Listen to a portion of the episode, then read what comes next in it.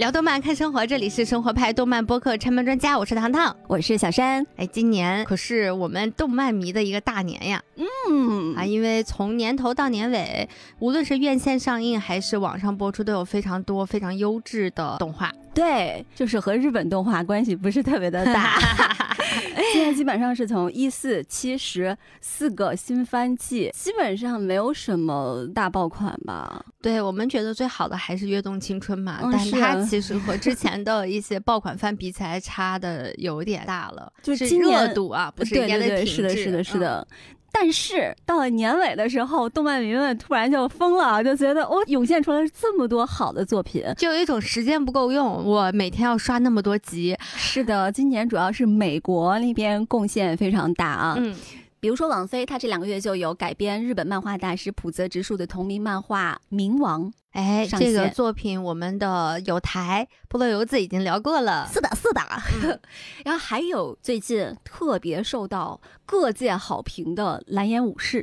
这个作品我们之后会跟大家聊一聊。哎，你是个预告机器。然后还有亚马逊 Prime，它是接手了去年被剧集制作公司 AMC 砍掉的《万神殿》。好奇怪哦，第一季其实非常好看，那为什么会砍掉啊？对，第一季《万神殿》好像上线之后，虽然风评很好，这叫好不叫座是吗？哎，？确实是有一点。啊，嗯，但第二季又明显是奔着那种大黑马的那种趋势而来是的，嗯。就当时第一季播出之后，然后说第二季被砍掉了，当时心里是很心碎的。哦我的小刘，对，《万神殿》是我们非常优秀的美籍华裔科幻作家刘宇昆一系列的短篇作品改编的。如果大家不知道这个名字也没有关系，但是如果你知道《三体》的话，就《三体》能够获得如此之成功，能够在国际上有这么大的名声，是跟刘宇坤分不开的关系的。嗯因为他的英文版的翻译就是刘宇坤。是的，嗯他的第二季上线了，我觉得非常非常开心，而且口碑也很好。是的它是一个零宣传上线的一个状态。嗯，那还有就是，我们今天要讲的这个科幻动画是 HBO Max 出品的《拾荒者统治》。哎，这个片子我们觉得特别有趣，特别好玩儿，就在里面看到了很多意想不到的东西，就大家每个人看到的东西都不 太一一样。对，这个作品是二零二三年的十月十九号在 HBO Max 平台首播的，播出之后就在 IMDB 上得到了九分的高分。相当不容易。是的，我当时以为它只是在国内评分比较高，后来我在查资料的时候，我才知道它在国外评分也如此之高。为什么在国内评分就应该高呢？啊，你说的主要是在豆瓣上的评分，一般说动画剧集它会有点虚高。，对，偏高的那种。是的，嗯它刚上线，在豆瓣的评分就冲到了九点六，哇哦，最近回落到了九点三，已经是一个理性回归。但也非常非常高了。是的，嗯。《拾荒者统治》这个动画剧集呢，它是由桥本奈特和查尔斯·胡特纳创作的美国科幻冒险动画。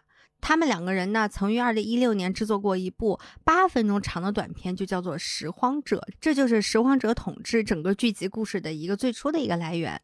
因为播出之后获得了极大的反响，所以呢，这两位主创就在这个短片的基础之上创作了《拾荒者统治》这个动画剧集。那原本这个短片呢，它其实是没有什么故事性的，就是一个非常绚烂的一个对于外星生活的一个想象。《拾荒者》这个短片，它其实是一艘人类的飞船，叫 Vesta 一号。当时呢，是人类要派出这个飞船去一个星球上建立新的殖民地。大家非常常见的星际殖民，对，但是这艘飞船意外遇到了事故。短片一开始就展现的是一男一女两个人，看起来应该是已经在这个星球上生活活了几十天了，对至少几十天吧，画了多少个 多少个记日子的那个符号。他们其实就是一系列对这个星球的各种各样的生物的探索和展现。但是它这个探索和我们常规意义上认为的探索不一样。它不是说，哎，我这个东西叫什么，长什么样，然后记个笔记，你就会觉得它它会用起来了，对这种各种工工各种使具感特别有意思，对，而且它有一种就是就呃多米诺骨牌的那种感觉，是不是？对对我也是这样想的，就是那种装置，然后一个小球掉下来啊，引发了一系列连锁反应。是，他们就是为了得到一个东西，然后把头塞进去以后，回想的是他们在地球上的生活，嗯然后这个短片就结束了。对，一通操作猛如虎，最后是制造了一场幻觉。就睁眼一醒啊，原来是一场梦。这其实就是二零一六年《拾荒者》短片的一个剧情。其实大家根本不用看这个故事啊，大家去看完就看看他的想象力就好了。看完《拾荒者统治》之后，再回去看《拾荒者》，你会发现，真的很多概念都是缘起于这个短片的，一点没错。它就像一个土壤一样，我正好这个顺序就是先看了《拾荒者统治》，然后再倒回去看的《拾荒者》，就会觉得哇，原来人家二零一六年就已经可以想到如此的这种程度了。那糖糖来介绍一下《拾荒者统治》的故事吧。那《拾荒者统治》讲了一个什么故事呢？一艘星际的货运飞船叫做德米特尔号。这个飞船呢，它在这个宇宙航行当中，就因为一些原因它受损了。那它所上面那上面那些船员，他就要进行逃生嘛。在逃生过程当中，他们就被迫分散降落在了一个叫做维斯塔的陌生星球。哎，这个就跟刚刚我们前面介绍的短片里面的那个维斯塔一号就对上了。那这个星球我觉得特别有意思啊，它有氧气。有水，有日出，有日落，然后风景还特别的秀丽，还有很多奇特的生物，你就觉得这地方就应该就是曾经的地球最原始的样子。小山不同意这句话，因为我脑子里面在想着地球最原始的那个样子，其实空气质量非常的差，根本就不适合人类生存。没关系，它这个神奇生物也挺有意思的，也不是很适合人类生存。我看的时候就会觉得，哇哦，这是怎么样的一种运气啊？对，怎么在那么多的星球当中就选中了一个可以不用戴着头盔就能走路的一个地方？但是呢，它毕竟不是地球嘛，那所有人呢都想逃出这个特别美丽但又充满着危险的星。星球，那整个剧集的故事呢，讲述的就是有三组船员他们在逃离维斯塔星球过程当中的冒险故事。那围绕这个剧集啊，我们在查资料的时候看到过很多非常优秀的创作者已经对这个剧集做过很多探讨了，比如说啊，什么世界博大、因果复杂、人性险恶，还有女性主义、星际殖民，这我们刚前面也讲到了 AI 伦理。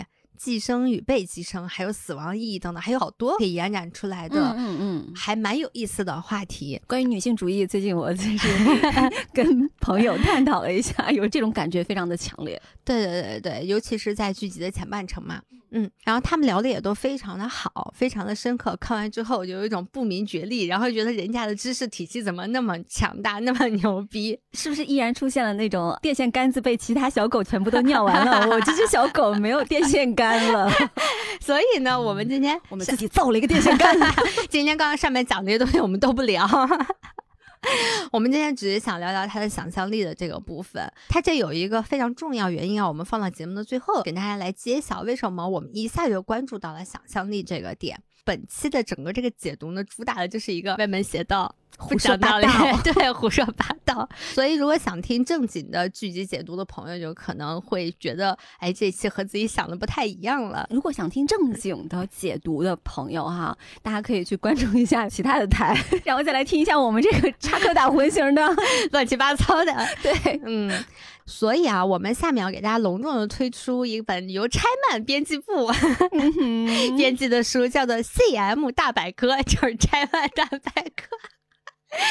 然后这里面收录了所有维斯塔星球上的外星神奇动物以及它们的使用方法。但是特别提醒啊，就是所有 CM 大百科里面的生物的名称呢，皆由 CM 编制组，也就是糖的本糖，对，命名解释权归 CM 所有。其实啊，我后来我在查资料的时候才知道，人家导演组已经对所有的生物都进行了命名了。Really？对，但是呢，就英文很烂，我这个英语渣。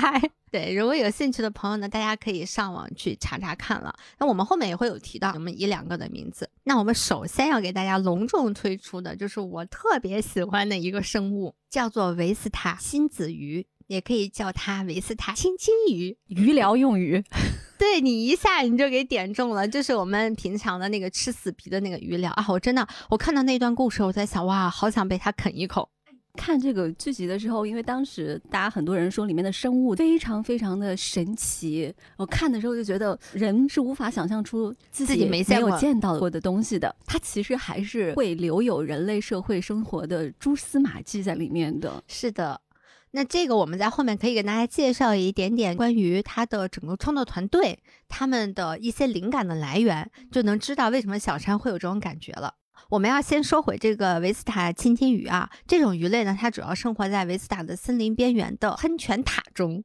这个喷泉塔呢，它其实是一个你也不知道谁建的，不知道，感觉就像个喷泉池一样，但它中间的那个喷泉的那个东西长得它是一种生物，对以一定的节奏喷出来一些黑色的气体还是什么的，对，反正有一些你看起来有奇奇怪怪的东西。它是活的。嗯，如果你在维斯塔上旅行的时候，你不小心被那个叫团子菌的一种菌种粘到你的身上，出现了大面积的感染，然后长出了大片瘙痒难耐又流血的疱疹的这个情况下的话，就一定要把那个感染的部位浸没在这个喷泉塔当中，然后让维斯塔亲亲鱼，因为这个鱼应该只生活在这个小池子里，对对对对对，吃掉你身上所有的疱疹。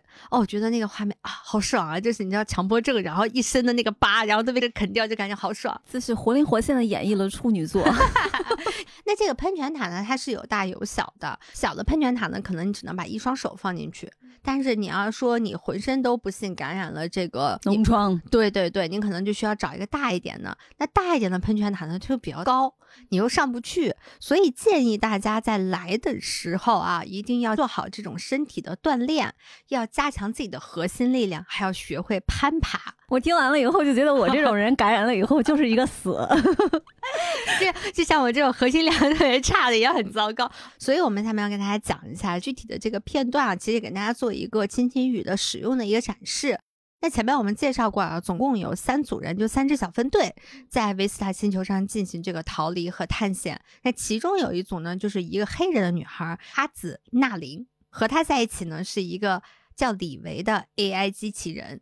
这个叫李维的 AI 机器人，应该是他们这一款机器就 人全部都叫李维哎，。你就可以想象像芭比电影里面，芭比，哎，嗨，你好，芭比你好，就那种感觉。嗯那李维就是一个帮他们干活的类型的机器人。对，那李维的故事我们放到后面讲啊。在第四集的时候呢，阿紫和李维就进到了他们的一个秘密基地。那这个基地呢，其实是李维在探险的过程当中无意当中发现的。然后他特别有意思，他在里面做了非常多的实验。那因为一些特殊原因呢，就是阿紫会觉得，哎，这个李维的这个电路有点问题，所以他问李维说：“我可不可以把你打开，给你检修一下？”然后李维就说：“啊，那你检修吧。”然后于是阿紫就把李维的电源给关掉了。他正在检修李维的时候呢，空中突然就飘出来好多毛茸茸的小球，超美的，超可爱，Tiffany 蓝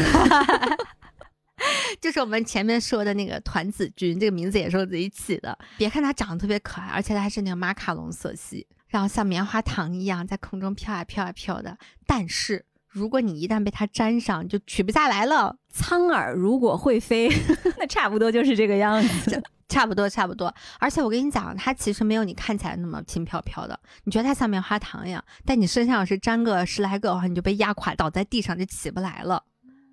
这个东西呢，它不是什么植物，我们想象当中的什么蒲公英的那种感觉啊，它其实是一个大虫子。那大虫子的身上就会长着一些团子菌，然后它把这团子菌飘在空中，压垮它要吃掉的生物。所以这个团子君是帮它捕猎的。哎，这个也是我在这个剧集里面特别喜欢看的一部分，就是各种生物它们的那个食物链是什么啊样的，我也是我也它们是是怎么样捕食的。哇，特别有意思，是吧？阿紫当时就被这个团子君压在那儿，翻也翻不了身，动也动不了。他最后只有一个动作，就是拼了命的伸长他的手，把李维的开关打开了。然后他就躺在那儿，感觉啊，李维能救我就救，救不了我拉倒吧，就那种表情。那个大虫子的那个口水都已经滴到他脸上了。那在这个千钧一发之际呢，AI 机器人就李维就突然间就复活了。然后跳起来对着大虫子就捅了一叉，就他那个手插过去，你果然是《哈利波特魔幻世界》的，什么叫机器人复活了？里面魔法系 魔法系打败了科学系，哎，里面后面还真是复活了，你就说是不是吧？哎，真的，哎我这操，圆回来了。对，李维就一插捅死了大虫子，然后救了阿紫一命。然后后来他们俩逃离了这个秘密基地之后呢，在路上阿紫就发现他浑身又痛又痒嘛，把衣服脱下一看，才发现全身都是那种带血的那种疱疹，密密麻麻爬满了全身。流脓了，对，然后他就问李维能治吗？李维说我们医疗功能，应该就是一个干活的机器人。对，治不了阿紫的问题。那当时他们正好跑到了这个森林边缘的喷泉塔当中，阿紫就看见旁边有个小小的喷泉，我觉得他当时真的是出于人类潜意识的那种感觉，就是我把我现在灼痛的、难受的东西泡在冰水里面就会舒服。是的，嗯因为我小时候手贱嘛，捡辣椒抠那种干辣椒，我跟我哥抠完了以后，我俩手肿了是吗？手疼了一宿，两个人每人床头放了一盆凉水，嗯疼的不行了，在里边塞泡一会儿。啊，那我跟你比差不了太多。我是去捡人家那易拉罐的那个拉环儿，嗯自己是手上割了十几个口子。这个真的是艺术源于生活。对不起，我们的爸妈让他们费心了。所以阿紫当时就把这个手就塞进去了，结果没有想到，他把手放进去之后，就呜游过来一一群小鱼，咔嚓咔嚓就把他手上一些感染的伤口、疱疹就吃掉了。他就懵了，然后他没有想到自己还能遇见这种生物，拿起来看看他的手之后，然后他就觉得啊特别惊喜，他就灵光乍现，就说：“哎，那我还可不可以找一个大一点的池子把自己泡进去？”他就真的找一个大池子，然后嗖嗖嗖自己爬上去，把自己脱光光塞那水里头，然后所有的小鱼呜就过来吃掉他身上所有的疱疹，就解决了他的感染。我觉得好有意思。我刚刚看的时候就想起来，好多年前我去北戴河，在北戴河旁边的海滨浴场的时候，就会有那种，就你花钱就去泡脚，然后他给你吃死皮，就那种酥酥痒痒那种感觉，就很舒服。你看着我，我都没有体验过，啊，你没有体验过吗？那你一定要体验一下。就好多商场也有。就这种鱼，它其实是土耳其那边刚开始出产的。对，，它最早那鱼叫什么土耳其星子鱼还是什么？这种做鱼疗的好像是杂交出来的，专门为这个来配种配出来的。嗯但是那个雄鱼就是土耳其的那个星子鱼嘛，它适合在热带生活，所以它就是在十五度、三十度到四十三度的温度的水里面，它都能活下来。哦，那低我温它反而活不了。那我知道为什么我当时去云南，应该是丽江还是什么的，就它那古城的中间，它会有那种大池子，就所有人都可以在那儿泡脚，就听起来感觉很不卫生，但里面真的很多小鱼，大家只能在那块儿等着那个小鱼吃自己的嗯死皮。是的是的嗯，这个我都看过，但是确实没有体验过，只是在网上看了一些八卦，然后因为这个青青鱼产生的一些八卦，然后让我就无法直视一种叫罗非鱼的生物再继续出现在餐桌上。星子鱼还是淡红墨头鱼，这两个其实是能够做鱼疗的那种鱼嘛。但是呢，有一些无良商家呢，他会用罗非鱼的鱼苗来代替。啊罗非鱼的鱼苗跟这个淡红墨头鱼长得很像嘛？好恶心啊！这些商家。，对，因为罗非鱼它其实是有牙齿的，嗯，但是它嗯鱼苗的时候，它那个是不会说是把你咬的血肉淋漓啊什么的。嗯，还没发育好，是的，那这批鱼苗，你想想，罗非鱼会长大呀。然后长大就能卖进餐馆另外那另外那俩鱼是不会长大的，咦，他们就是你说完，我也无法直视罗非鱼出现在餐桌上了。对我当时就觉得太可怕了，这简直是一条产业链呀！小时候跟那儿啃死皮、治脚气、吃脚癣，然后你不要讲，我吐了，好恶心啊！对不起，对不起，对不起，就就如此面嗨。啊，那我们就让这个生物结束在，呃，不，结束在维斯塔星球吧。我觉得这就就到此为止就可以了，对吧？美好留下来就行了。哎，对，糖糖刚才说的，这里面有三组人嘛，嗯一组是一个老大爷和一个年轻姑娘，你是不是也记不住名字？我当然记住，老大爷叫山姆，那年轻姑娘叫厄修拉，然后他们是一组，然后另外一组就是糖糖说的那个阿紫和机器人，机器人李维，另外是一个单门儿的，那个叫卡门，就卡门一个人在经历各种奇遇啊。他们真的这三组人每一组都经历的非常的神奇，嗯，其中那个老头儿山姆和少女厄修拉，他们就经历过一个真的是你不要你不要再用老头和少女了，我脑海里面就觉得好奇怪这个。我刚我原来是老大爷是吧？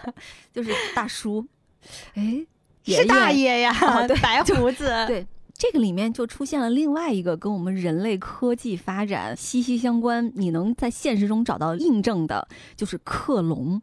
你知道当时我看这个剧集，我看到那一段的时候，我就脑海里面，哎呀，有各种复杂的什么，呃，两个人在一起，然后让那个厄修拉挑谁是真的，谁是假的，真假美美猴王就上去了。但其实不是这个样子的，嗯，就这个剧集就很神奇的一个走向。嗯所以我就特别想知道，就是如果让你被克隆的话，我们就假定你可以被克隆，嗯你能接受的克隆的方式是什么？呀，你问的这样一个问题，因为咱不去讨论那些什么伦理啊之类的，咱就假设这个技术已经非常的常见了，但方式你可以选，你会选什么？如果你让我在克隆另外一个我和让我去死之间，我会选择让我去死。我们都说假设条件是你必须得克隆，我希望这件事情不要牵涉到第三个生物，就是它一定不是从母体里面诞生的啊，它不需要经历可能出生之后的畸形。或者说，在它孕育过程中的各种不确定性，哎，可能我更倾向于直接复制人吧，就 Ctrl C Ctrl V 是吗？对对 对，那因为我一想到要经历那一整个的过程，就会觉得非常的残忍。嗯，你猜我能接受什么？哎，你这你都都到那个《西游记》的世界里拔不出来了呢，还能是什么？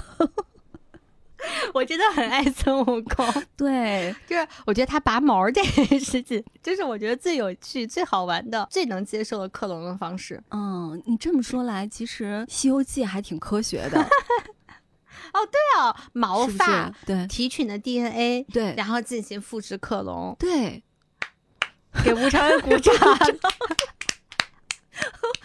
我们我们这一集真的是胡说八道的一一首 西游记》《西游记》是中国古代科幻巨著。对，你知道我我为什么觉得那个方法好啊？第一，它不痛苦，嗯；第二，它资源再生，无限再让你活着，它就无限再生，嗯；第三呢，就是我觉得最重要就是它拥有我的能力，嗯，大家要特别听我的话，我让它来就来，我让它走就走。我让他消失，他就消失；我让他去哪，他就去哪。主打一个受我控制，绝不反叛我，就我不用担心我受到他的威胁。哦，你像我们之前聊那个夏日重现的时候，就那个影子，他会有想取代本体的这个想法，但是毛不会，诞生于我，用之于我。对不起，我突然在想，哎呀，这个孙悟空要是个程序员，是吧？在办公室里边、家里边、卫生间、洗澡的地儿，然后水池子里边，就一人一家全上市大公司是吗？对，垄断型公司。你说他是一个富士康，中国科幻巨著，太可怕了。这一批员工累死了，快拔根吧！老板薅一把头发一撒。但世界上卖的最好的产品应该就是 生发产品。那我觉得这样黄种人就特别的没有先天优势，就是胸毛，胸毛也算，腿毛也算啊，确实是。那我肯定是开不起公司的，不怎么脱发。所以像咱俩这种，对不起啊，那个炫耀的是不是？对，像咱俩这种，可能在那个世界活着也是个穷死吧。嗯，对，嗯，太扯了，扯得我眼泪出来了。那我们讲这么半天克隆啊，就是下来要给大家推荐的这个观赏植物，我推荐就是观赏观就好了，不要跟它亲近。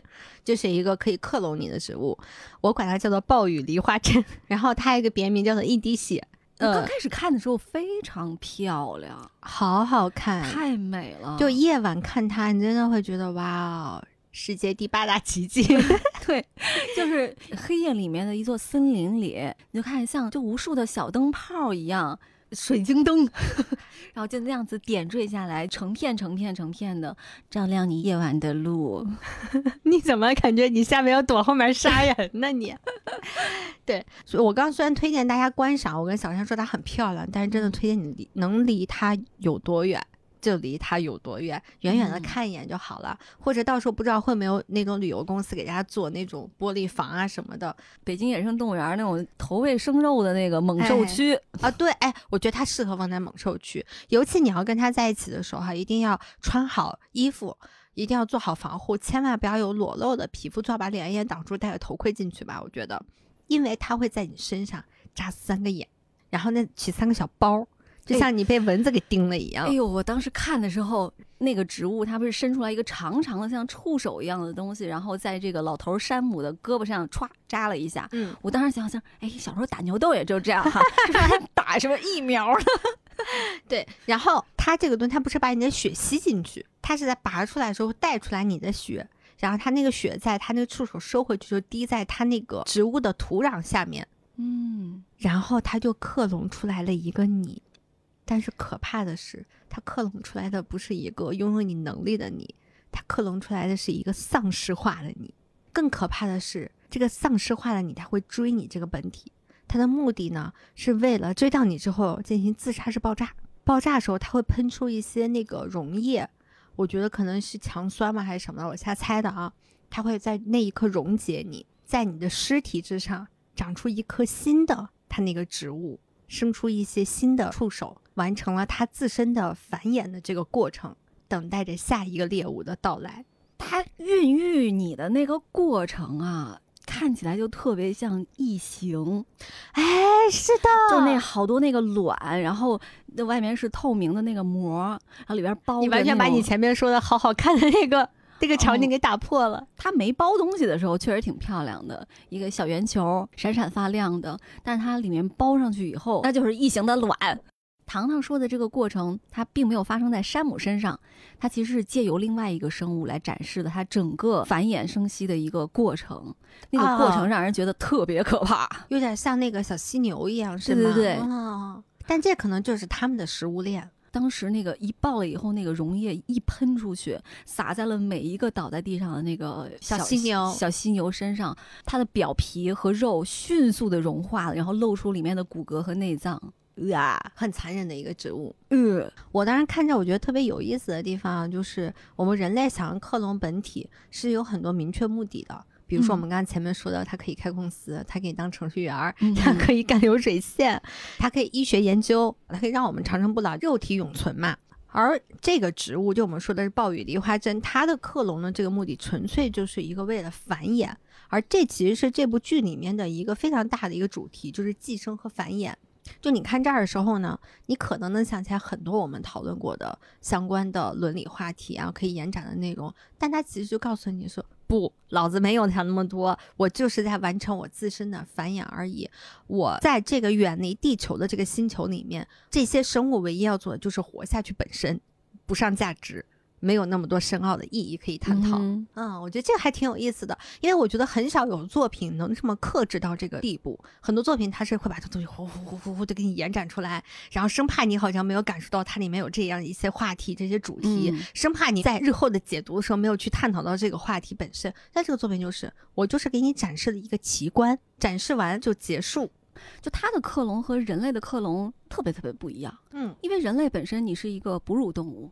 你是通过有性繁殖，我们是胎生的。我们人类所研究的生物的克隆，也是基于这种有性繁殖的胎生的。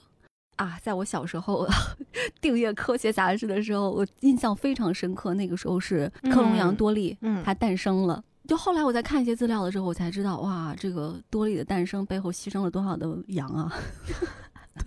是的，真的。我们的人类发展牺牲多少只小白鼠，你都数不清了。是，根本就不想被克隆。我一定会在克隆我和我去死之间选择我去死。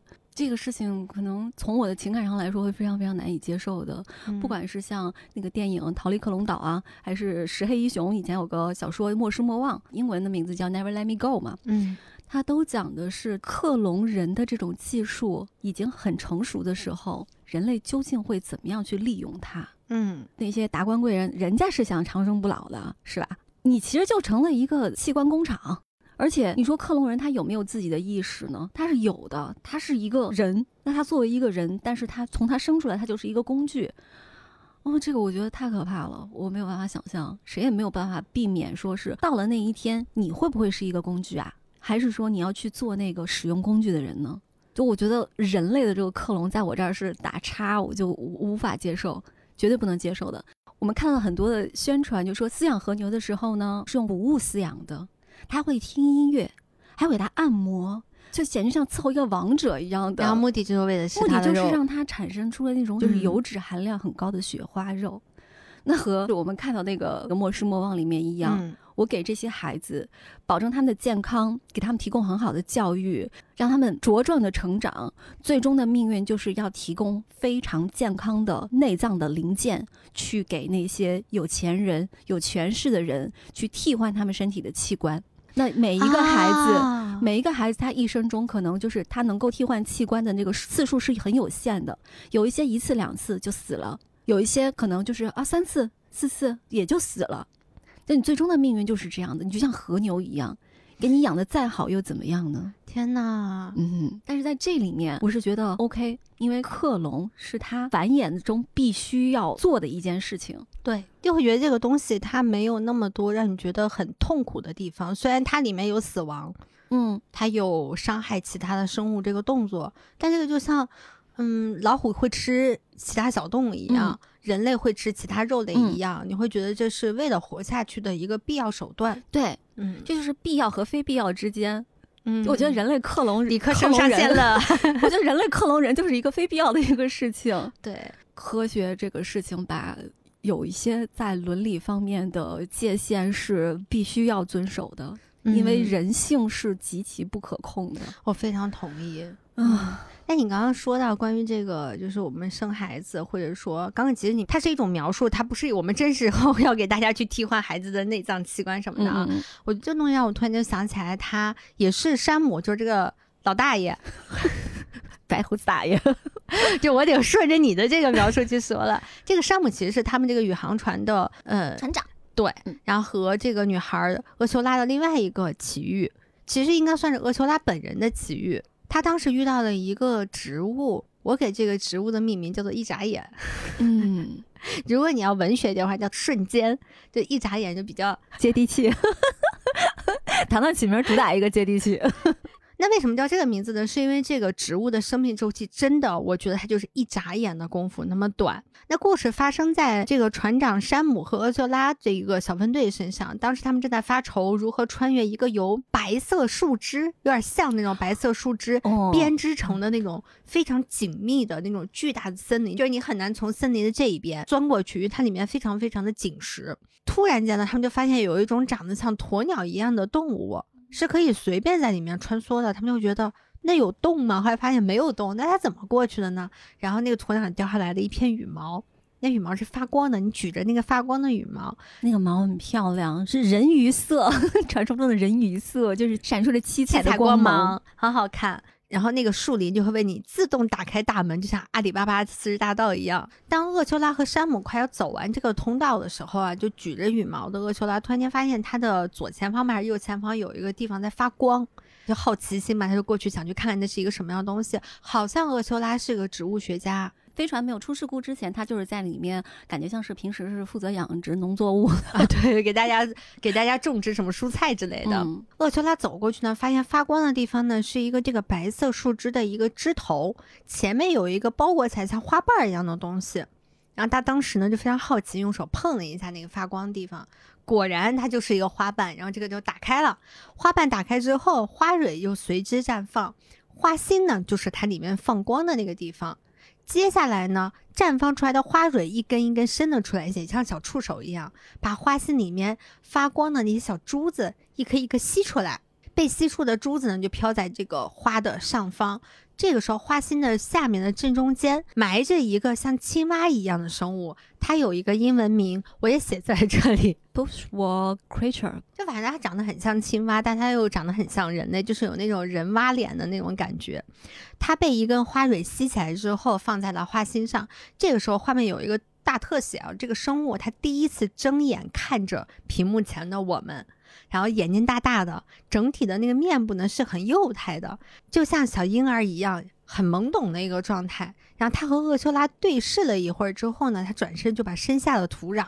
我也不知道那是土壤还是花粉，不知道该怎么描述它。扒拉开，然后里面有一个像五角星一样凸起的一个机关。这个时候呢，花蕊把其中一颗发光的花心的那个小球就给它送下来，然后它在那啪把小球拿手给挤爆之后，里面掉出来一个可以和这个机关完全契合的一个什么小东西，然后就飘落下来，覆盖在这个机关上。这个像青蛙一样的生物呢，伸手呢就咔嚓一按这个机关，重新点亮了四周已经灭掉的那个花心的底座。那之前被取下的那些亮亮的那些花心的那些小珠子呢，就重新归位。这个时候，画面又转到了这个像青蛙一样的生物的身上，你就看到它浑身满是皱纹，垂垂老矣，然后很快就躺下，整个身体就开始干瘪，最后和厄修拉对望了一眼，我也不知道为什么，我觉得他那一眼还充满着巨大的留恋，充满着感情，然后他就死了。妈妈啊，对，就那种感觉，第一眼看见你妈妈，第二眼就是妈妈再见，妈妈你好，妈妈再见那种感觉。嗯，死了之后呢，那些花蕊的触手呢就会把它嗖嗖重新埋起来，然后花瓣呢就重新包住，整个这个光就消失了。这一段我大概看了一下，也就是个三五分钟的样子，但我当时看完之后就还蛮震撼的。你亲眼见证了一个生命的诞生和生命完整的一生，对，而且他这一生一直在各种操作，特别忙。这一段其实是在。二零一六年的那个短片《拾荒者》里面也有相应的展示。是的，原来短片里面也是一男一女，但是不是老头和少女啊。他们是当时是把一个生物从一个洞穴里面吸引出来了，他们为的是让那个动物在一个树根儿一样的地儿尿一泡尿。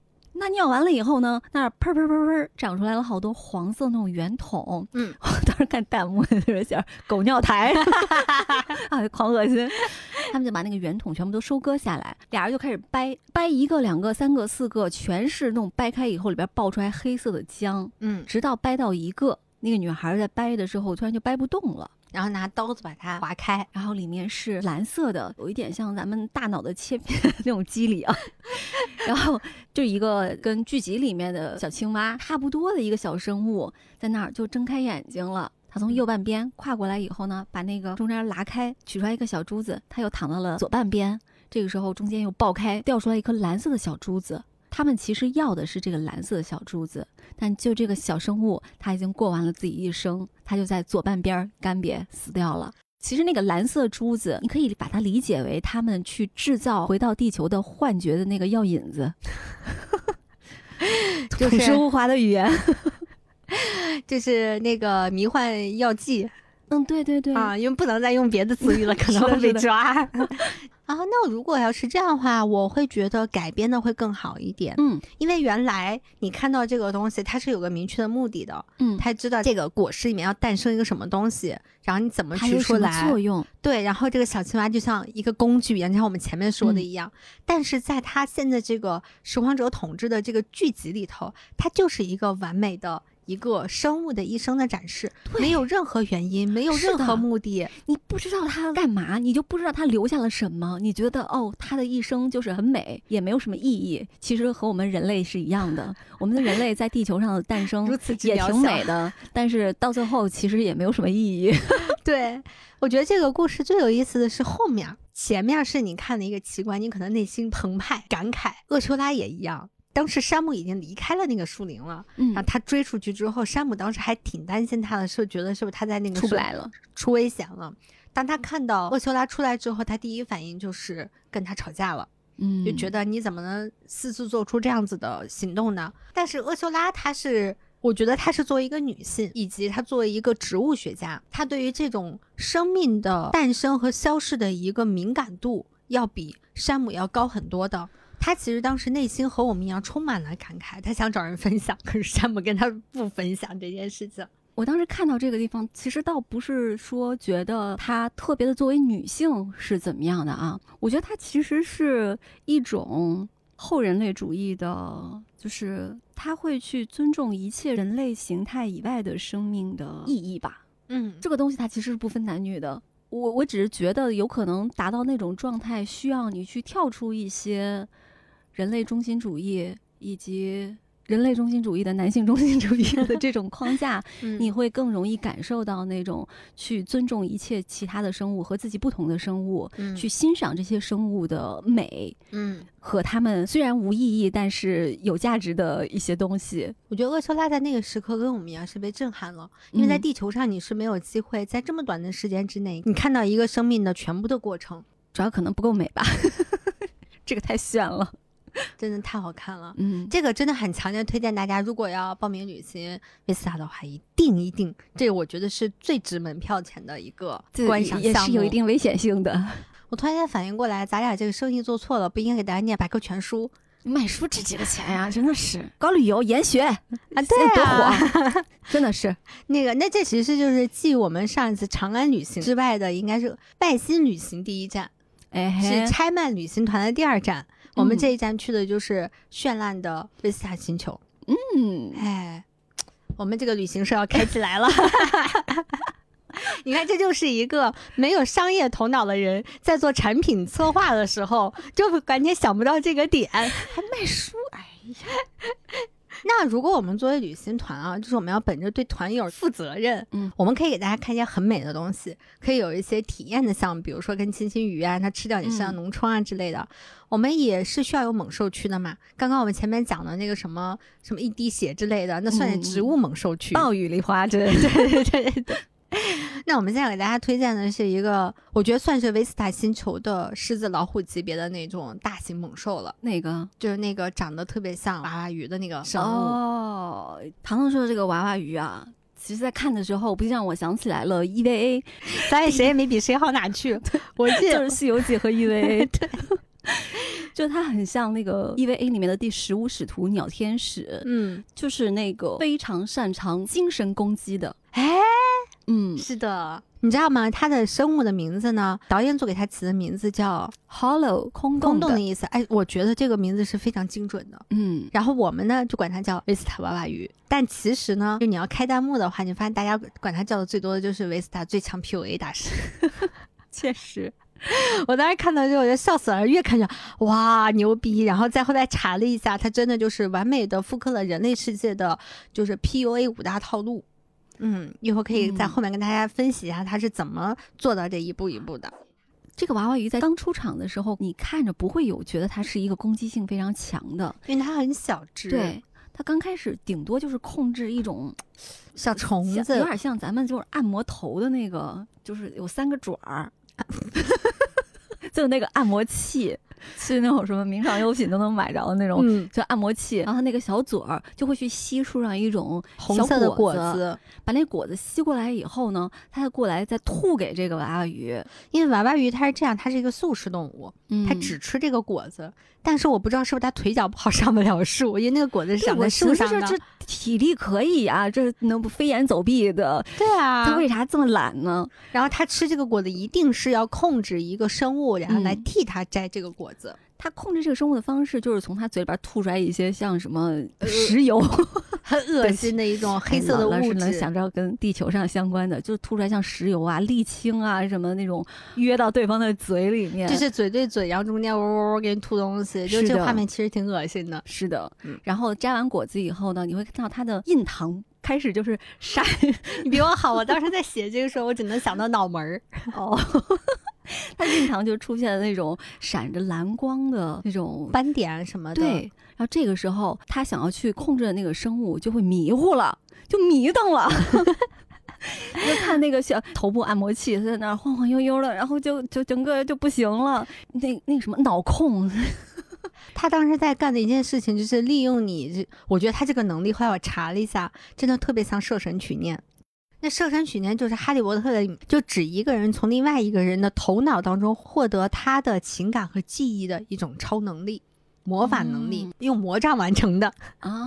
啊，哈利波特里面它还哦蛮有作用的。哎，是那个他们当时是用来追查小天狼星的下落的那个，哈利波特里面，邓布利多曾经给斯内普安排过一个，就一个任务，让他去教哈利波特大脑封闭术。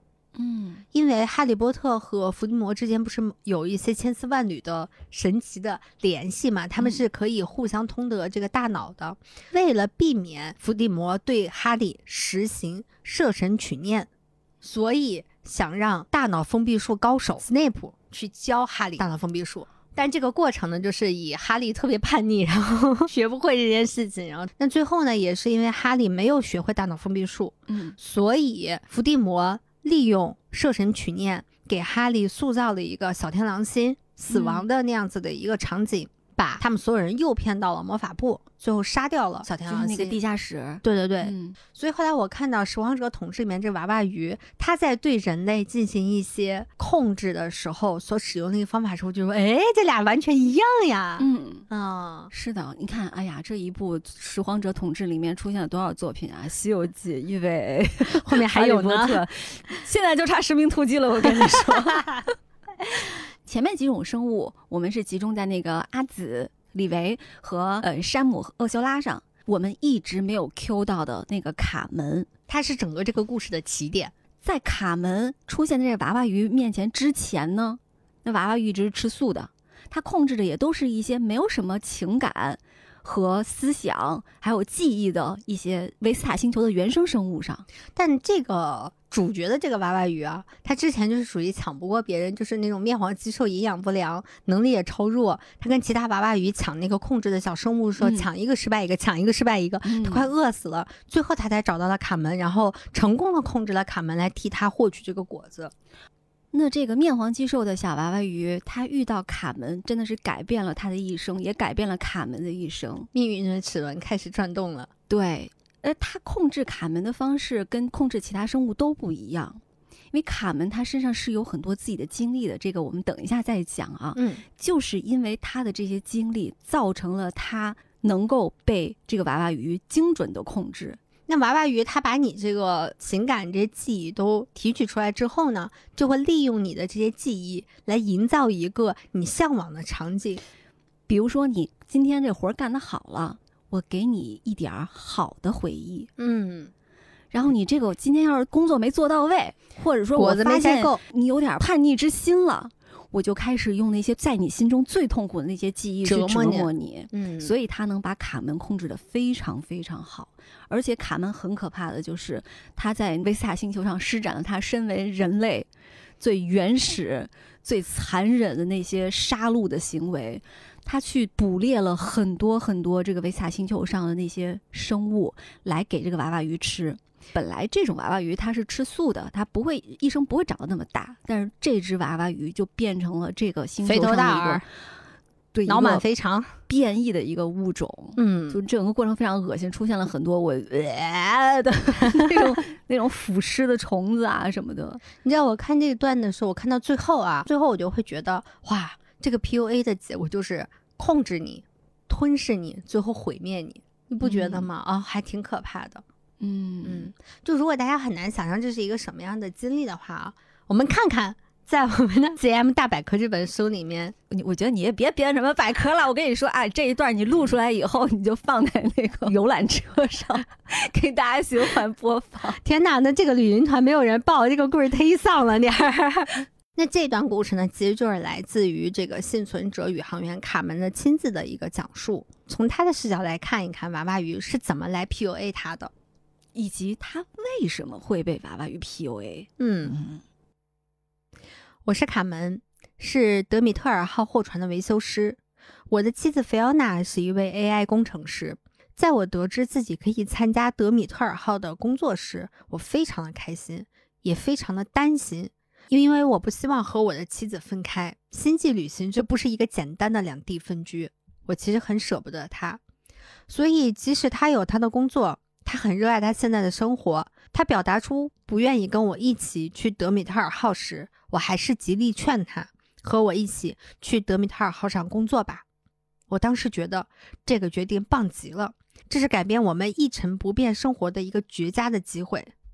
地球上的生活已经没有什么值得我们留恋的了。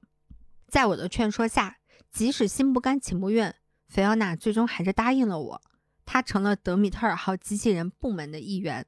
但事实上，我想象当中的美好生活并没有到来。在飞船上，我和菲奥娜的关系急转直下，陷入了无数的争吵和冷战当中。最后，我们分居了。就在这个时候呢，德米特尔号的设备出现了问题，而这就是我要负责去解决的问题。我发现，如果沿着设定好的路线继续行驶，就一定会造成设备的损失，导致整个任务失败，浪费大量公司资源。所以，我想换一条路线，一条更危险、更容易失去生命，但是能更大程度上保证设备安全的路线。我知道，在太空里执行任务，人命很多时候比不上设备重要，因为设备代表着钱，人嘛，哼，多的是。我把这个想法告诉了船长山姆，他直接拒绝了我，还痛骂了我一顿。可是我不甘心，我不能让设备出现损失，因为一旦这样，我一定会被公司炒鱿鱼的，我会变成一无所有的人，而我跟菲奥娜之间再无可能了。于是我做出了一个大胆的举动，我独自改变了德米特尔号的航线和目的地。我要为自己搏一个未来，一个有地位、有成就、有家庭、有爱人的未来。做完这一切，我感觉我浑身充满了力量，我不再是那个唯唯诺诺的人了。我带着礼物来到了菲奥娜的新房间，我想向她证明我的选择，我所做的一切都是最好的，他一定会为我骄傲的。我相信我们会重归于好，但是。世界上总是有但是，我就是那个充满了但是的不幸的人。在我改变航线不久后，太阳危机发生，德米特尔号受到了强大的冲击。阿紫、船长山姆、厄修拉和我少数几个人坐着救生舱逃了出来，降落在了维斯塔星球上。而我的妻子菲奥娜以及其他船员都留在了德米特尔号上，生死未卜。当时我其实并不知道有几个人逃出来了，大家的降落位置也不在一起。我的救生舱在降落时撞坏了，凭我的个人能力，我根本出不去。我被困在了救生舱里。在我被困了至少七十天后，我和娃娃鱼相遇了。之后的日子，我只记得一些零星的碎片，比如我充分运用了人类的智慧和能力，为娃娃鱼摘取果子。这个过程当中，我不惜杀害了其他摘果子的生物。再比如，我不再饿肚子了，我也想不起来我是如何吃饭的。但是之前的饥饿感离我远去，确实是一件非常让我开心的事情。再比如，这头娃娃鱼头上总是有一个奇怪的闪光，我只要一看见这个闪光，我就进入了一段和菲欧娜的生活里。在这些片段里，我感受到了菲欧娜对我的关心、爱和依赖。我们缠绵又温存，但菲奥娜总是对我不满意。她说她为我们牺牲了所有，但我却从来不把她放在首位。这一点到现在仍然刺痛着她。她很爱我，却无法继续和我生活。在和娃娃鱼相处过程当中，我不是没有察觉到他奇怪的地方，但是每次容不得我细想，就又忘记了。唯一记得的一次，是我在森林当中突然偶遇了飞船上的一个船员，这个人叫查理。我开心极了，因为这是我这么长时间以来第一次遇见人类。我要带他去见娃娃鱼，至少不能让他像我之前一样饿肚子。但是我万万没有想到，娃娃鱼看见我和查理在一起后勃然大怒，当着我的面把查理变成了菲欧娜的样子，然后杀了他。在那一刻，我突然醒悟过来，我在干什么？我不应该和一个怪物在一起啊！我应该回到飞船上去看看那些留在上面的船员是否还活着。我想知道我的菲欧娜是否还活着。我真的很爱很爱她，但是为什么我在逃生的过程中却从未想起过她？为什么当时我没有去找她呢？为什么我没有带着她一起跳进逃生舱呢？为什么？我明明真的很爱他。在和娃娃鱼在一起的日子里，我反反复复咀嚼着过去自己所做的一切，徘徊在内心许久的愧疚感将我压垮。是的，我是一个自私自利的小人。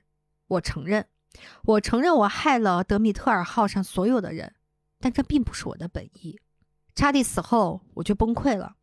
我无法面对这样的自己，我对娃娃鱼说：“救救我吧，我实在承受不了这些痛苦的回忆了。”巨大的娃娃鱼在我面前站了起来，它的肚子射出一道光，我被光束吸进了它的腹中，它的体内温暖又充满了安全感，我仿佛回到了妈妈的肚子中。以上内容就来自卡门的亲自描述。听完糖糖卡门附体的经历之后，我就想起来最近跟朋友的一次讨论了。我们在说什么样的人容易被 PUA，因为我俩在聊的时候，我就觉得，哎呦天哪，我是一个特别不容易被 PUA 的人。就是对方只要一张嘴，我就觉得 傻逼，我 傻逼，我知道你想干嘛了。我们看到的这卡门这个人，他其实是这里面所有的这种人类角色里面最活生生的。最接近于我们平时就能见到的那种人的一个人，其他人多多少少你会觉得他们就是有点工具化，是吗？有些怀揣着探索星际的梦想啊，有些对生物有着痴迷啊，他们都没有前史的，唯独这个卡门，他是有段完整的故事的。就比如说像你刚才讲的，他是有自己的欲望，他想成为被别人仰视的那种人，被别人认可的人。但是他没有得到，他没得到的时候，他就心里就不平衡了。那些东西就在他心里边就生了根了。那些东西就是人用来 PUA 别人的工具。嗯，就是当你的内心，他你有脆弱，或者说是你有依附感，或者说是你依赖别人对你的评价，就等等存在这些东西的时候，你是很容易被 PUA 的。这就是讲到了 PUA 五大套路的第一步，就是情绪操控。操控你的情绪里面最重要的两个情绪，就最容易被操控的情绪，一个叫愤怒，一个叫恐惧。嗯，我觉得卡门就是愤怒。哦不，我觉得他是愤怒加恐惧都有都有都有。我觉得他最开始说他为什么一定要带着他的妻子要离开地球生活，他觉得地球上没有什么好让他留恋的了，因为他在地球上得不到他想要的可能社会地位啊，或者说是这部分其实没有展开，但你从他后续的这个反应当中，你是能够猜测到的。他为了去谋求一个可能让他获得一些权势地位的一份工作，他让自己的妻子放弃他在地球上的一切，跟他一起走。而且正因为他内心有着巨大的空洞，哦，这个就合到了他那个娃娃鱼那个娃娃鱼的这个名字了。Hollow，就是他是一个内心的空洞感非常强的一个人，他所有的他的欲望、他的恐惧都变成了这个娃娃鱼驱使他的一个出发点了。就我们刚刚说的这两个都是属于负面情绪，就你的负面情绪容易被别人抓着当小把柄，但是还有一种操控你的方法是让你先喜欢他、认可他。崇拜他，依赖他，然后挖掉你的自我，嗯，再来控制你。我觉得这也是这个娃娃鱼所做的。他刚开始给卡门提供吃的，然后照顾他，把他带到一些很温暖的地方，远离这个星球上的危险，给他提供安身之所，给他提供陪伴感。我觉得这都是让卡门喜欢他的一个开始。其实就是 PUA 里面非常重要的一个了，洗脑。哎。嗯，总结的宣传灌输，让你对外界的认知完全变成我想让你认为的那个样子。它就像切掉了你所有的胳膊腿儿，让所有去探索外界的那种好奇心，还有你的触角。这个时候，你就只能按照他想要的那个样子。我看到有一些人，他是这样，他会告诉你说，你身边的谁谁谁都不行，你爸你妈都不行，你的好朋友都不行，你的同事也都不行。全世界只有我最爱你，只有我对你好。就这种话，谎言重复一千遍就会变成一个真的，然后慢慢这个人就被洗脑了，就会觉得只有这个人才是对我好的，剩下所有的人都不是对我好的。他只听这一个人的话，然后久而久之，他就受这个人的拿捏和控制了。哇，娃娃鱼好厉害啊，属于胡萝卜加大棒，使用的炉火纯青。嗯。然后下来一个套路就是公开羞辱，我觉得放在娃娃鱼身上啊，我觉得他不是公开羞辱，他是直接威胁。就是他杀了查理那一段，而且他杀查理的时候，他不是把查理杀掉了，他是先用他的能力把查理的头像，我不知道是这个是在卡门的眼中产生了变化，还还是说他真的产生了变化，他把查理变成了菲欧娜，然后再杀了他。我觉得这简直就是釜底抽薪。对于卡门来说，他最爱的人，他最对不起的人，然后在他眼前被活生生的杀死了，压垮他情感的最后一根稻草。还有一个是我们更常见的，就是会有很多父母会跟别人会说：“哎呀，我家孩子什么什么都不行。”这其实对于孩子的自尊心来讲，也算是一种公开羞辱。他久而久之就会认为我自己是不是真的不行？你说的这个事情吧。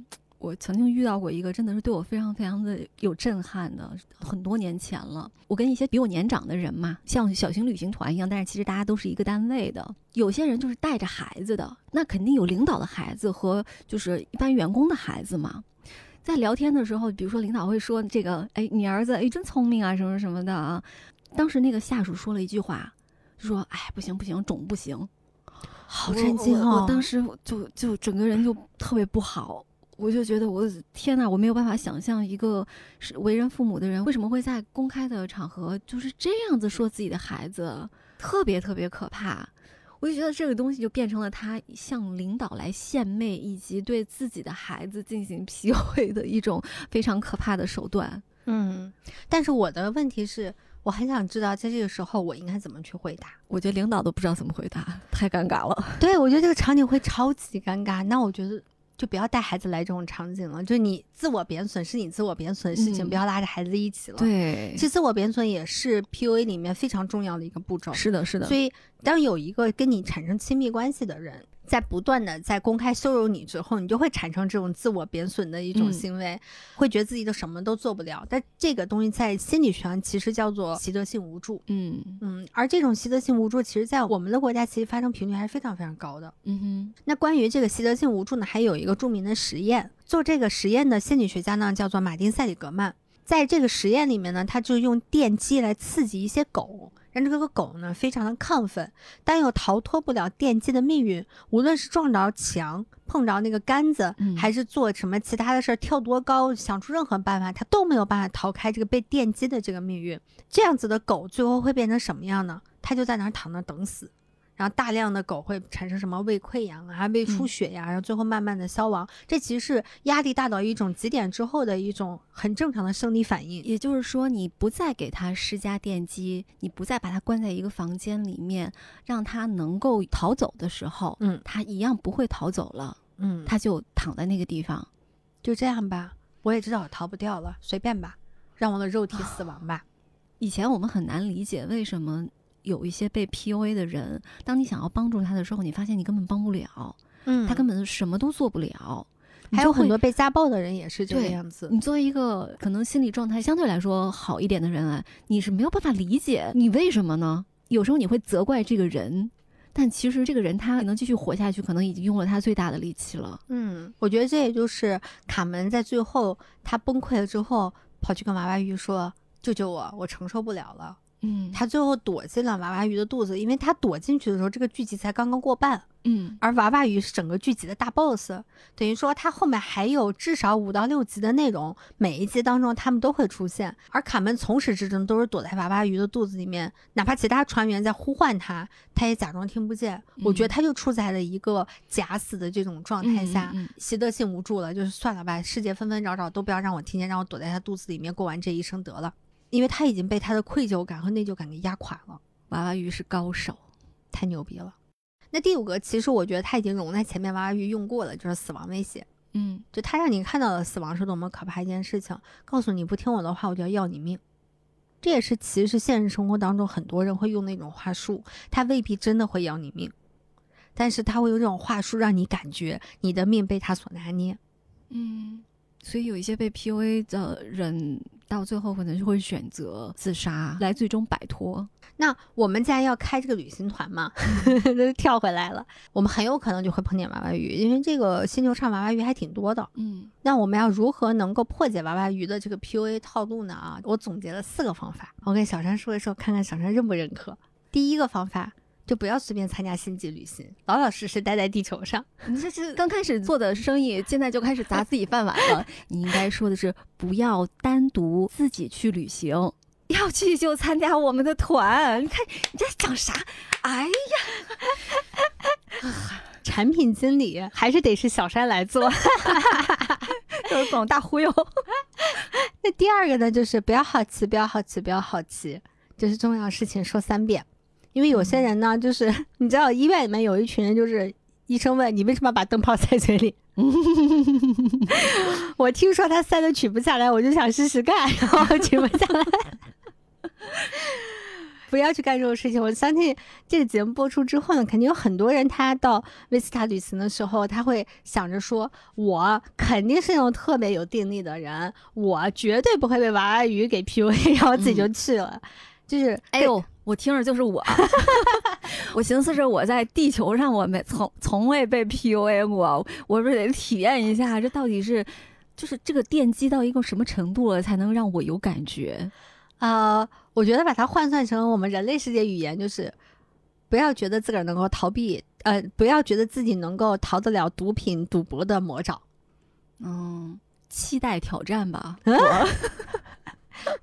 警察叔叔，我们的我公司还要开下去我呢。期我期待的是就是 PUA 方面的挑战。啊，你就是在地球上缺少对手，我跟你讲。对，确实没有对手。嗯那第三个呢，我觉得就比较具有实用性了啊，叫做提前学习一下星际野外求生技能。嗯你比如说，卡门去跟娃娃鱼搭档的一个很重要原因就是他出不了什么救生舱啊，饿肚子找不着吃的呀，对吧？你要像贝爷一样的，你说你还能怕什么呢？神挡杀神，佛挡杀佛，所有的星际生物都能变成你的盘中餐，你还怕什么呢？我听着就就好残忍啊！人类中心主义是不是？你要去毁灭维斯塔星球的生态了。我觉得第四条是非常有针对性的，比如说你要爬上那个维斯塔星子鱼的那个喷泉池子，你得要非常好的体力，是不是？嗯，如果你要经历娃娃鱼的考验的话，你要有一个健康的心智，你要提前把自己的心理给锻炼好。因为我老早以前我就想过这个问题，我说：“哎呦，为什么我这么不容易被 PUA 啊？”比如 PUA，大家经常说的一种话术是，那个人他可有可能他会总是说你不好。那一般谁要说我不好，我一般就是我哪不好了？我好不好关你屁事儿啊！管好你自己啊！所以你是不是要加一条是关你屁事儿，关我屁事儿？对你有什么资格？你算老几？娃娃鱼会设身取念，他不给你说这些话的机会。但是如果你提前有给自己做好了心理建设，这样子有可能别人不是那么能够轻易的 PUA 到你。当你有了这种心理建设之后呢，也许你在面对娃娃鱼的时候，呃，他就就你这就是你的大脑封闭术。哎，其实你说这个，我觉得是对的。你想，卡门之所以能够被娃娃鱼 PUA，一个很重要的点就是他当时是属于心灵和肉体都极度脆弱的一个状态，他没有办法面对自己的，嗯。他没有办法面对真实的那个特别不堪的自己，所以他需要躲进一个相对温暖一点的回忆当中，而娃娃鱼帮他制造了这个回忆。他还是太依赖于外界的评价了。是我万万没有想到，在一个聊科幻动画的一个剧集当中，学习到了大脑封闭术。对你加上小山这一点呢，那我要说的最后一点就是第五条，就是带一个李维在身边。嗯。李维就是我们前面讲的那个通用型号的一个 AI 机器人，一定要把这个通用型号加上，就是因为有很多很多很多李维。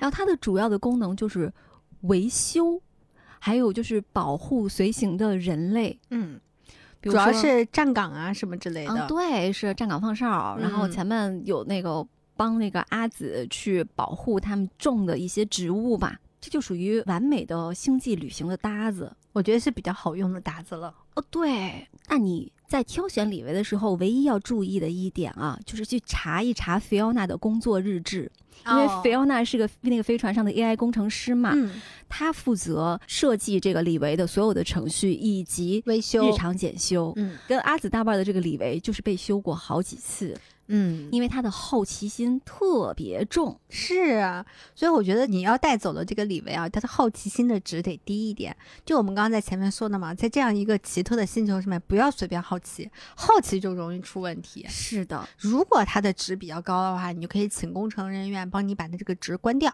嗯，毕竟我觉得维斯塔星球有一组亚当和夏娃就够够的了，他不需要买星球都是亚当和夏娃在那儿给你开垦土地。嗯哼，哎，为什么说李维跟这个亚当夏娃扯上关系了？前面我们讲的德米特尔号飞船上面有好几组人，他们其实都是钻进了逃生舱。这个阿紫呢，他当时也进了一个逃生舱，他万万没有想到啊，等到坠落到维斯塔星球上之后，那个逃生舱一打开，里边还有一个李维。你说那么多李维都没有跑路，就这一个跑路，所以我跟你说嘛，好奇心值就他非常的特别，对他好奇心值有点过高。我跟你讲，那他的特别呢，也表现在了，其实在这个剧集故事一开始的时候，阿紫发现，哎。为什么土里边埋了一个扳手？他又觉得很奇怪，他就把李维叫过来，说：“怎么回事啊？这儿怎么会有个扳手啊？”李维就啊嗯，我不知道，我就想想把它 埋在这里。就李维是一个特别懵懂的一个状态，那简直就像是一个人类世界的一个新生儿一样，他对所有的东西都充满了好奇，他不知道自己在干什么。嗯，我觉得糖糖肯定是深有体会，家里边养了一个李维，对。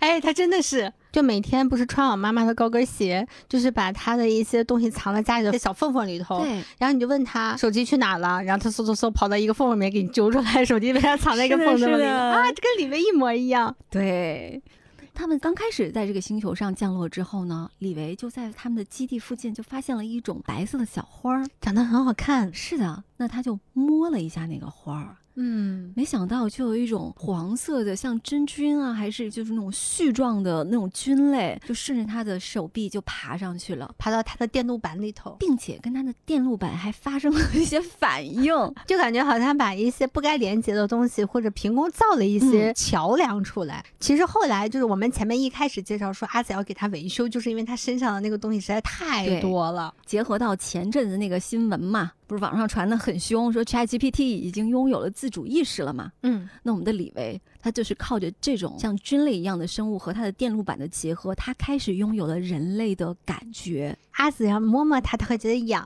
对，阿紫要打它，它会觉得疼。然后它还会唱歌，然后唱的还是 Fiona 爱唱的歌。对，那会儿特别奇妙，就是俩人正走着走着呢，然后李维就突然开始哼歌了。嗯，就真的是跟人类的小孩一样。嗯，而 Fiona 就像是他的妈妈，他从他妈妈那儿学来的歌，那首童谣，然后现在就被他在这个星球上唱出来了。对，刚开始阿紫会觉得。你作为一个机器人，你怎么能有这种感受？嗯，你是出问题了，我要检修你。但我觉得阿紫的变化也是非常的快，是的，他很快的就接受了李维好像是一个逐渐有了自己生命和血肉的机器人。嗯，他逐渐发现那些黄色的东西，如果他在不关机的情况下就不关掉，李维的基础上要把那个黄色的真菌直接摘掉的话，李维会觉得疼。嗯哼，然后他在那一刻，我觉得他就接受了李维的状态。你说的太没错了。故事的一开始，你会觉得这个阿紫还是很人类中心主义的，对，就是觉得你你是一个 AI，你不应该出错，对，你不应该好奇，你不应该做这些奇怪的事情。对他把那些好奇心和你的感觉定义为程序出错了。嗯，但是很快他就接受了这个李维，他已经是一个新的生物了。嗯，而且他很尊重李维的那种感觉，还会安慰他。对，你想唱歌你就唱吧，没有关系。那个时候就会觉得哇，好美好哦，就女女性之伟大。但是我们但是又来了，嗯，就在这个美好的唱完歌没有过几分钟之后，异化的肚子里面装着卡门的娃娃鱼就跟他们遭遇了。经过一番打斗。然后他们就掉到了一个悬崖下面还是什么的，一个深谷下面是河。嗯嗯，阿紫呢先爬上了那个悬崖，李维在他后头，因为一般李维是保护他嘛，所以要在他后面。娃娃鱼在最后面。当他爬上去之后，李维在喊他，就说阿紫怎么怎么怎么的吧。阿紫这个时候他就有点懵，他也没有遇见过这种情况。我觉得这个反应是非常正常的。他在懵了几几秒钟之后，他很快就反应过来，他要来救李维。嗯。但是这个画面就变成了李维所有的东西，整个身体就被娃娃鱼的那个念力念力就给撕碎了。嗯，就李维在阿紫的面前生生的被撕碎了。就如果他是一个机器人，你会觉得啊还好。但是你刚看完前面，他在逐渐变成一个人，他在有痛感、有痒感，然后他会唱歌了，就是你的同伴血肉之躯被撕碎的那种感觉。阿紫当时就崩溃了。这和故事的一开始阿紫对待李维的态度完全不一样了。对，刚开始还是 会会说把你关掉啊什么的，但是当他故事进展到这里的时候，阿紫已经把李维真正的当做了自己的伙伴。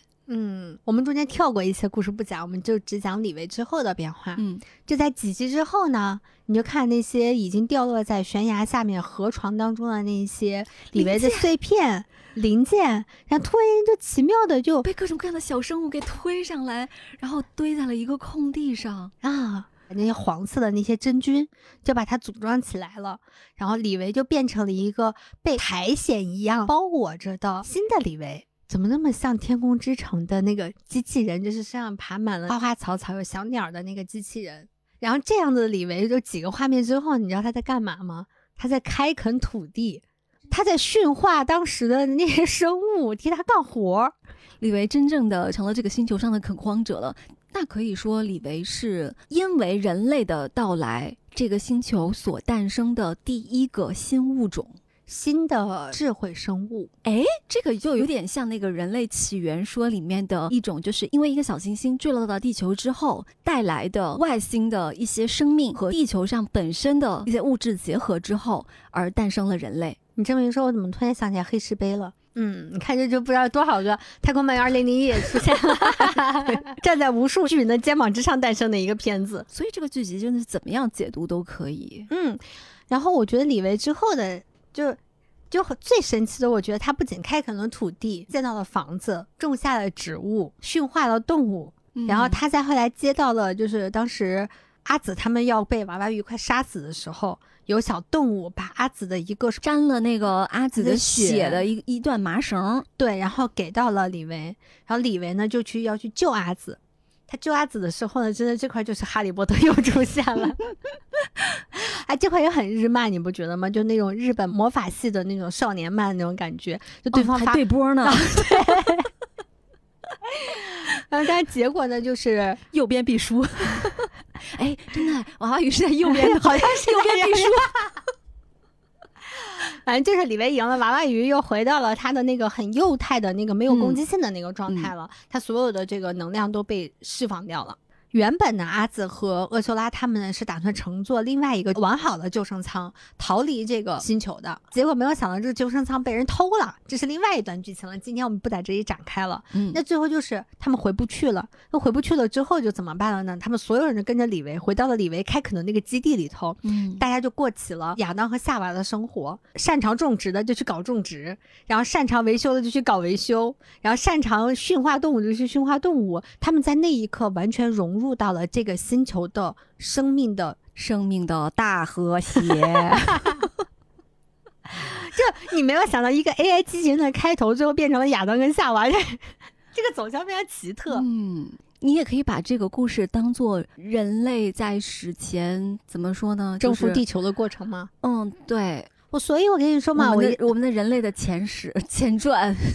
就一上来，我不是说，我觉得看到维斯塔星球的时候，我又有一种看到了地球最早的样子。嗯，其实说实话，我看第一集的时候，我不是很想继续看下去。我觉得他除了给我展示这种想象力之外，还有啥呢？万万没想到是我浅薄了。就后面的展开都是让你猝不及防的。对，嗯，你刚刚说到生命的那个事情啊，就是这个，其实导演组他们就整个制作组他们在一开始就已经把所有的密码都安插进来了。嗯比如说我们一直在说的关于维斯塔的这个名字，在罗马神话当中呢，维斯塔是掌管炉灶和家庭的女神的名字，灶神星、灶王爷。灶灶王娘娘。它其实就是暗示了人类停留以及在其之上的生存的活动嘛。另外一个名字就是这个飞船叫德米特尔号，这个名字也取自于古希腊神话，嗯它是古希腊神话女神德莫特尔的这个名字的一个，算是一个变体吧，我觉得是。农业女神，它和这个维斯塔的名字其实就形成了一个呼应，就是资源和收获。前面是灶王爷，后面是土地娘娘，我们今天真的是好多奇奇怪怪的好 local。就我刚刚小陈说了，他看这个剧集的最初的感受嘛，嗯，我的感受是我看完之后觉得这是一个特别美式的故事，就是它的议题设置、人物和故事的发展都其实挺老套的。你们去看一下，包括他讲这些船员和船员之间的故事啊，人类之间的背叛呀、之间的、这故事都特别老套。但是呢，我意外的看到了很多宫崎骏的感觉，就我刚刚提到，的，比如说像《天空之城》的那个机器人，而且他在前几集的时候展示整个这个维萨星球上的生态的时候，就非常非常像《风之谷》里。因为我觉得怎么看那么眼熟呢？还有很多配色也特别像宫崎骏的那种配色的感觉。嗯，那除了风景以外啊，像娃娃鱼的设定，我觉得特别像无脸男。哎呦，这这下回没法看《无脸男》了，真的。就他们，我为什么觉得像？就是首先他们俩都很贪吃，都很贪心，最后都吃成了一个体型怪异的大怪物。刚开始都是那种人畜无害的样子，最后都变成了就是很有攻击性的那种怪物。之前小山不是说你感觉这个片子看到了很多没有超出我们想象之外的东西，这我觉得是导演组故意的。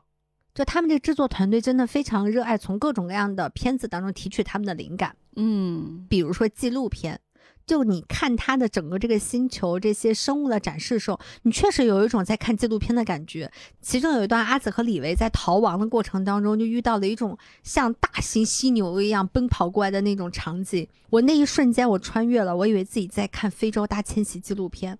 嗯，然后李维特别可爱，当时阿紫就会觉得，因为那种那种动物边跑，它会边身上爆出个大泡泡，会挤压你。看球赛吗？很少。看球赛哈，那个看台上的啊人、人浪 是吧？就是那种一波对一波对对对，过来，就是当时阿紫会说：“天哪，我要被这两个球给挤死了，怎么办？”然后李维就说：“你放松。”节奏。跟着他节奏摇摆，然 后我就看见两个人在这维斯塔星球上的非洲大迁徙里面，嗯骑着摩托车跟着一群牛在那摇摆，哇，那个场景真的特别的现实感，你知道吗？嗯哼，嗯还有就是大有克洋的回忆三部曲里面的他的回忆，他有一些镜头是一模一样的，你不觉得吗？这个开头简直就是在茫茫的宇宙中有那么样一个星球，而且那个星球是有生命的，嗯那个星球是由一个女人的回忆构成的。嗯一艘迷失航线的飞船来到了那个地方，他们收到了求救信号，然后去到那里之后呢，才发现他们被那个女人的记忆束缚在那里，并且那个女人的记忆还在不断的勾起这两个当时降落在玫瑰花星球上的男人他们自己的记忆。就你这个东西感觉太像了，就它的内核。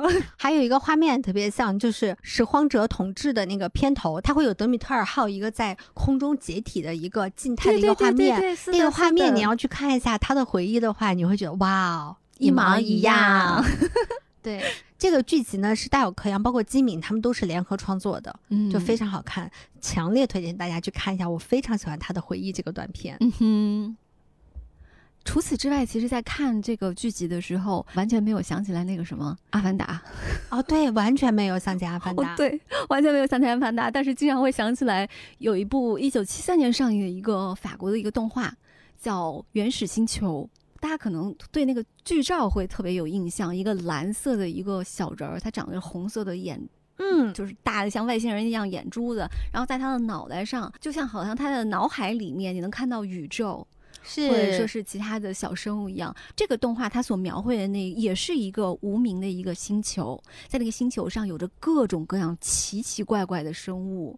就如果说是对于这种外星生物的这种瑰丽的想象的话，我甚至觉得这部作品是要超过了这个《拾荒者统治》的。毕竟它时间也很早嘛，七十年代的动画作品。嗯还有一个我在看一些资料的时候说，它确实是有相似之处的。就我们前面有讲到那个石黑一雄，就是写那个《莫失莫忘》Never Let Me Go，他的另外一部小说叫《克拉克与太阳》，它里面就描绘了一个叫克拉克的一个儿童陪伴型机器人，他就是对这个世界充满了好奇。他开始就变得和别的 AI 不一样了，就很像李维，有没有？就是一个好奇心很重、很可爱的一个机器人，它脱离了自己原来的那个工具的属性，它开始有了自己的感知、自己的生命。总之就是我们两个还挺推荐大家可以去看一下这个充满想象力又奇奇怪怪的作品。嗯我之前在公号动画学说趴有关拾荒者统治的文章当中看到这样一段话，我觉得特别合适啊，我们拿来做今天的关于想象力的这个内容的总结。他说，拾荒者星球的生态系统首先是基于艺术，我们不难从中辨认出诸如宫崎骏、金敏、莫比乌斯等等动漫大师的艺术笔触，仿佛艺术也能像生物的繁衍与进化一样融合为新的生命。在这个星球上，那些美丽和奇怪的生物之所以存在，首先是因为它们看上去足够美丽和奇怪。说的很好，它不像有的作品一样，你从里面辨认出来各种各样大师，或者说是过去的作品的痕迹，然后你觉得他们是一个就缝合在一起，或者说是融合在一起的。但是《拾荒者统治》有一种，它融出了一个新的东西。这就是一个新的生物，是的他没有试图告诉你说这个东西要讲科学，嗯，科学应该是这样，你你必须得尊重什么物理学定律啊什么之类的，没有，什么都没有给你讲，我只是单纯的让你看了一个美丽又奇怪的星球。它可以是地球，也可以是维斯塔星球，它可以是人，也可以是李维这个新物种。对，哎呀，太有意思了，这个片子推荐大家去看一下。那我们今天的节目就到这里了，感谢听我们胡说八道至此的 听众朋友们。如果你喜欢我们这期节目呢，请大家转发、点赞、评论，现在加一个吧，打赏。越来越自信了，真棒！那我们下期节目再见喽，拜拜。拜拜。